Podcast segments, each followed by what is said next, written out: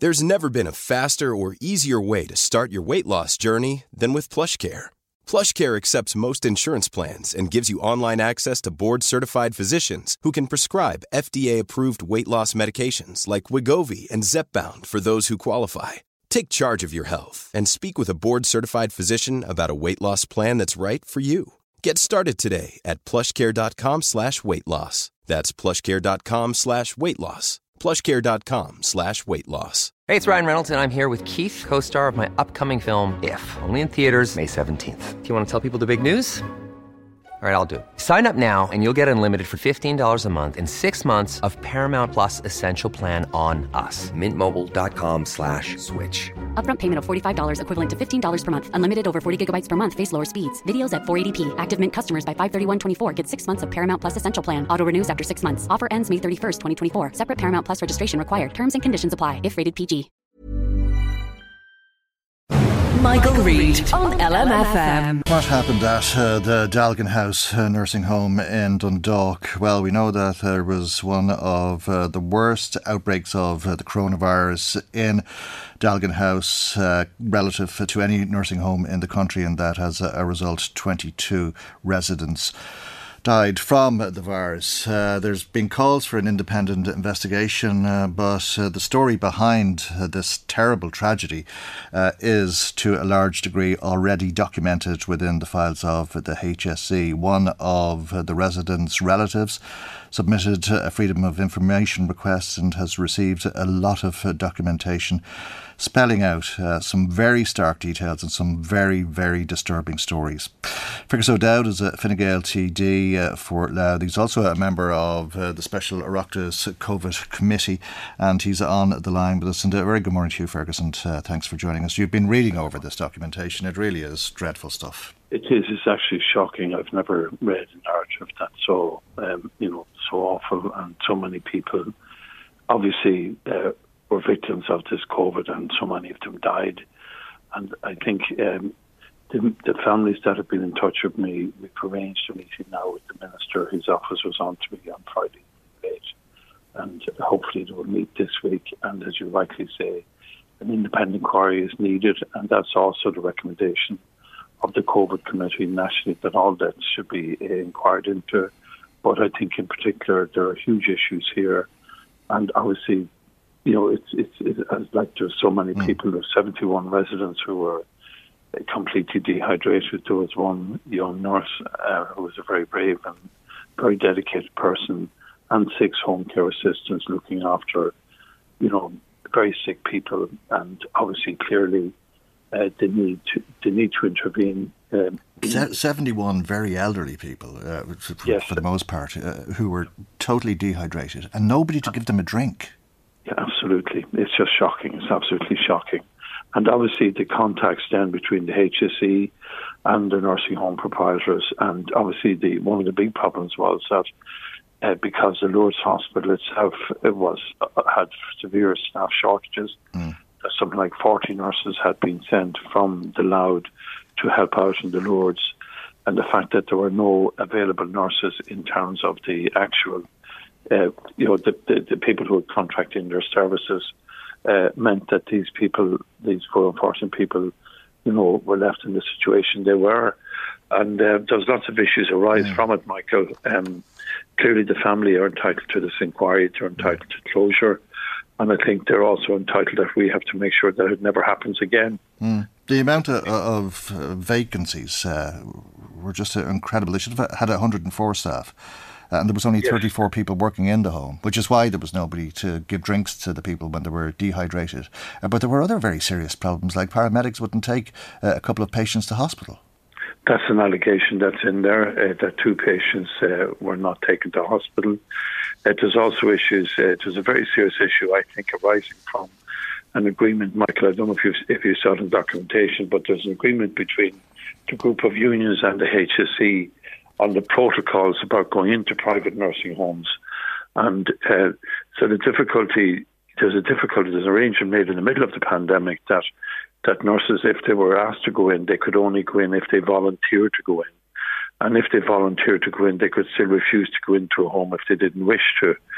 And I, I think in a case like that, you know, that that, that that agreement should be put aside, and that if people are asked to go to help anybody, you know, there should be no issue about them not going in. There should be no no agreement with unions that it should be voluntary. But obviously, you should only obviously go in if you're if you're well and if you're healthy and if you're not medically compromised.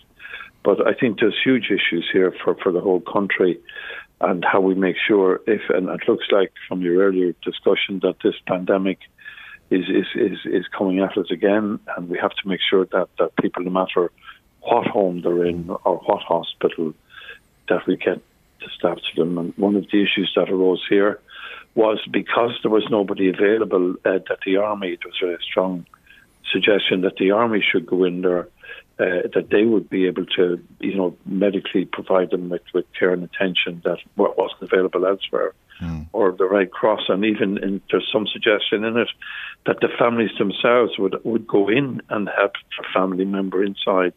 So there was a complete collapse of the care system, absolute total so I think that the you know I think that that there's huge issues here, and I think they have to be independently inquired into, and hopefully that will that will happen.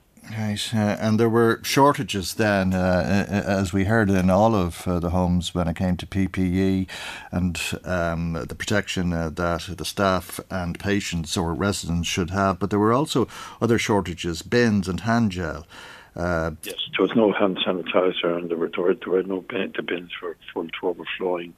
And as you pointed out, a lot of these patients were highly, obviously, immobile. I'm quite sure, and bedridden. They were isolated. They would have been on their own. They had no family visits, and they were obviously, and in stating doctors, they were very fearful. So it was a, mm. it was an awful an awful situation for them to be in and also their families. And the, the number of calls increased, I think, from something like four or five hundred per week to over two thousand five hundred uh, uh, at, at, the height of, of, the pandemic. And obviously, everybody was frantically trying to communicate with their loved ones. They couldn't mm. go in, they couldn't see them, and so like it was, it was an absolutely a dreadful situation for, for them. We don't know, of course, if these uh, deaths were preventable, but the situation that the nursing home was in was that avoidable. It seems as though everybody uh, was looking for some help. Uh, we heard uh, about uh, how the operators of uh, the home made contact with the chief medical officer and the minister over the Easter weekend. They, they, they were begging for help. The staff uh, were very seriously concerned. Uh, they felt that the home couldn't provide basic care and that they'd lose uh, their registration uh, as nurses.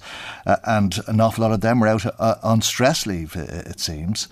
but this went on for days, and people continued to contract the virus and people continued to die before eventually the home was taken over by the RCSI. Yes, and it seems that between the 6th um, of, April and I think the 13th that there's, there's no communication that we can find at the moment uh, between the HSE and the home or the home and the HSE. Um, so there, this is what the inquiry has to find out as to as to what happened during that period. And I suppose it also makes we have to make sure that we now, as a nation, that we're ready for the next surge when it comes, and that this never happens again, and that you know the that's why I welcome the, the, minister's agreement to meet with the family, and he's aware fully of their uh, of their request. And obviously, Michael, there's another nursing home as well in County Meath where uh, I don't have the update on that at the moment, but there was to be a meeting between the minister and the family where they're looking for an inquiry into into a, tragic death there as well. So, like it's it's uh, like it showed up huge weaknesses uh, in the structure and one of the problems is that HIQA, who are the regulators, in their annual report for 2018 said full compliance with nursing home regulations was about 28% nationwide, and that in 2019 they said full compliance was at 23%. So, like that's that's that's you know, HIQA is not doing their job. They don't have the staff. They don't invigilate uh, enough and I think that's so there. Are, you know, there, there are huge structural issues here as well that have to be addressed. Okay, and just uh, don't know if uh, you want to comment very briefly on uh, another couple of issues. Uh, we heard o- Olivia a moment ago speak about the concern she has for her brother, and uh, another email that came to me yesterday um, from a- another listener who didn't want to be named, but her daughter tested positive last Wednesday, or got a test last Wednesday and tested positive on Friday, and was asked then to make a, a list of close contacts uh, from two days uh, before her first symptoms. Uh, but uh, nobody uh, has uh, made contact since. this was up to 11.15 yesterday morning. her mother very concerned. She has a lot of underlying illnesses and she hasn't been able to get a test despite asking for one. And the daughter's close contacts haven't been contacted by the tracing team. Well, I'd be very happy, Michael, if yeah. they, under GDPR, they'd have to give the consent to me making that mm-hmm. uh, representation on their behalf, and I will do so okay. immediately. Uh, absolutely, and I'm very concerned for uh, both cases, and obviously also for the lady there whose whose, whose family member is mm-hmm. obviously clearly very unwell and in a very difficult situation right now in terms of mental health. Okay, and uh, we'll uh, forward. Uh, we did uh, send on uh, Olivia's email to you, uh, as people heard earlier, and we'll forward on this other email to you, and indeed maybe the other TDs, uh, because it, it, makes for very worrying reading, and I'll, I'll read it out in full a, a, little bit later on, but just to bring it to your attention this morning. And thank you indeed for joining us, as always.